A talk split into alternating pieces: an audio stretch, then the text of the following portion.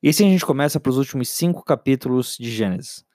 Uh, a gente terminou o capítulo 45 com José dizendo para os irmãos quem ele realmente era, o, né, o vizir, o grande vizir do Egito, e mandando os carros, e mandando os irmãos de volta para Canaã para pegar o pai dele e levar para o Egito. O capítulo 46 começa com Deus falando para Jacó que ele deveria ir para o Egito.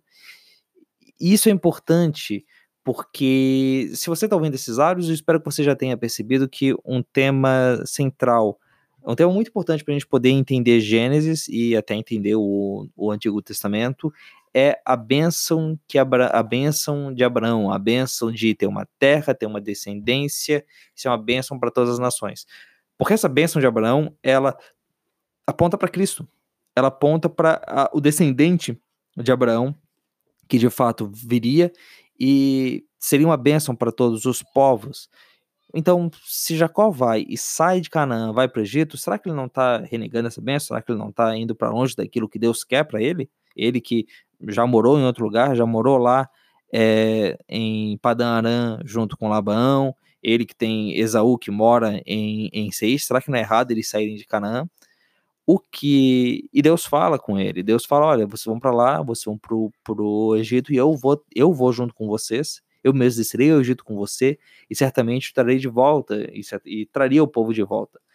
É, é, e se você olhar lá em Gênesis 15, aquele capítulo lindo, logo depois que Abraão vence a batalha contra os reis que sequestraram o povo Sodoma e Gomorra, e logo depois que tem aquele trecho do é, Abraão creu e isso foi acreditado como justiça, ali no capítulo 15, Deus fala com Abraão dizendo que eles realmente vão vão para o Egito. Olha só, no capítulo 15, versículo 13. Então o Senhor lhe disse: Sabe que seus descendentes, que são, serão estrangeiros numa terra que não lhes pertencerá, onde também serão escravizados e oprimidos por 400 anos. Mas eu resgatarei a nação a quem servirão como escravos.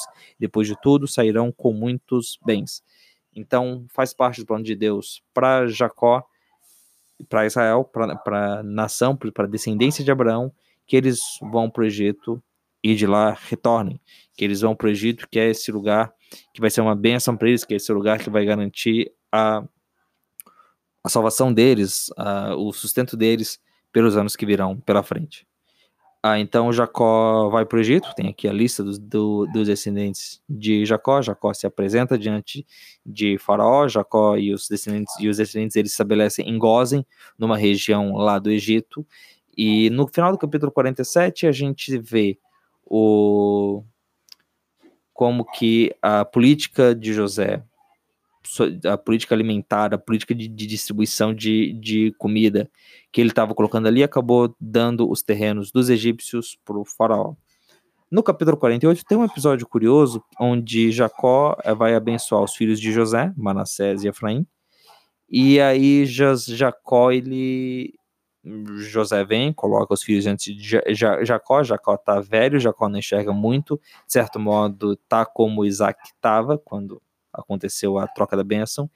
E José coloca diante de Jacó o filho mais velho Manassés na frente da mão direita, o filho mais novo Efraim na frente da mão esquerda. E o que que Jacó faz? Em vez de erguer as mãos e abençoar as crianças, ele cruza as mãos, ele faz um X com as mãos e abençoa o mais novo na frente do mais velho, né? dentro da ideia de que a mão direita é uma benção maior que a mão esquerda. E aí, uh, e José olha aquilo, tenta corrigir o pai, mas o pai fala: não, não, né? É assim que eu quero, eu vou abençoar o mais novo na frente do mais velho. O que de fato, quando você vai ver a história do Novo Testamento, a tribo de Efraim aparece bem mais que a tribo de Manassés, inclusive, algumas vezes, quando os, os profetas vão se referir à tribo do norte, a tribo que se separou de Davi, ela a, que, que separou dos descendentes de, de Davi, de Judá ao sul, a, a tribo do norte é chamada de Efraim, algumas vezes, por ser essa tribo líder do grupo do norte. É, e também é um tema muito comum em Gênesis você ter duas pessoas, uma merece uma benção mais do que a outra, e isso ser invertido, né?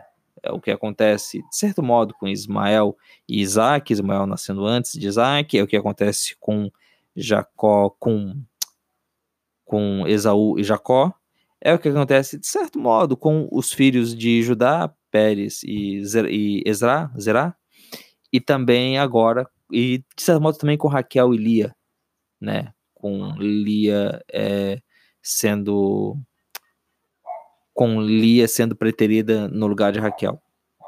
E com Deus abençoando Lia no lugar de Raquel, mais do, do que abençoou Raquel em, em relação a filhos, pelo menos. É o que acontece aqui com Manassés e Efraim também.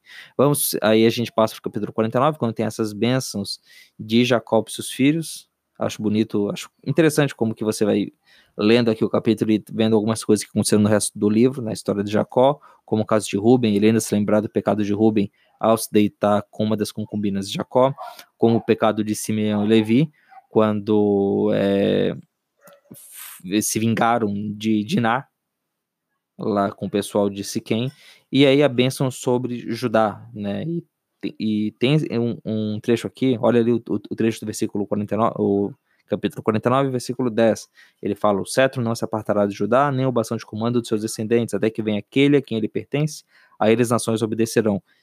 Isso aqui é tanto parece uma profecia do próprio Davi, do, do, do reinado, da, da dinastia é mais, mais, por mais tempo governou os judeus, quanto do próprio Jesus, né? Que é aquele a quem o cetro pertence, a quem as nações obedecem e que cumpre a profecia da bênção de Abraão abençoar as nações do mundo. E daí a gente vai para o capítulo 50, depois da bênção, quando Jacó morre e retorna a Canaã, vai ser enterrado em Macpela. Macpela é aquele terreno que Abraão comprou para enterrar Sara, e onde depois ele foi enterrado, e onde Isaac e Rebeca foram enterrados, e onde Lia já havia sido enterrada, e agora vai lá Jacó e é enterrado ao lado de Lia. É os, os, os patriarcas, embora ainda não herdassem Canaã, eles acreditavam tanto que lá era o lugar deles que resolveram descansar lá na morte. É, acho que tem até um eco de Hebreus 11 da, da fé deles aqui. E no fim, ah, tem todo aquele medo dos irmãos falando: Poxa, será que agora que nosso pai morreu, será que José vai se voltar contra a gente? Você lembra que tinha uma coisa assim com Jacó e Esaú, né? Esaú falando que quando Isaac morresse, ele ia lá e ele ia matar Jacó. E José fala que vocês não devem se, né? Ele fala no versículo 19: Não tenham medo, estaria eu no lugar de Deus. Vocês planejaram mal contra mim, mas Deus tornou em bem, para que hoje fosse preservada a vida de muitos. Por isso, não tenham medo, eu sustentarei a você e aos seus filhos. Ah, o mal que eles tentaram fazer se transformou em bem. Aquilo que eles tentaram fazer, que era acabar com a vida de José, se transformou, na verdade, na própria salvação deles.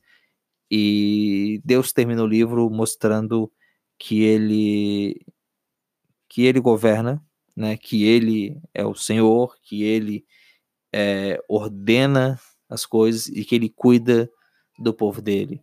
E tem algo também aqui de, do, do, do, próprio Cristo, né, de que aquilo que Pedro fala lá em Atos sobre como que é, é a, as pessoas se juntaram contra o Cristo, mas que Deus o ressuscitou dos mortos e esse ato de matar Jesus e de Jesus ressuscitar, né, com ele, ele pagou os nossos pecados, nós ressuscitamos para uma nova vida. Assim termina o livro de Gênesis, assim, é, como termina mesmo, ele termina com José morrendo, ficando no Egito e dizendo, antes dele morrer, que quando o pessoal saísse do Egito era para levar ele junto. E agora a gente vai, então, fechar Gênesis, ir para Êxodo e ver como é que o povo voltou para Canaã.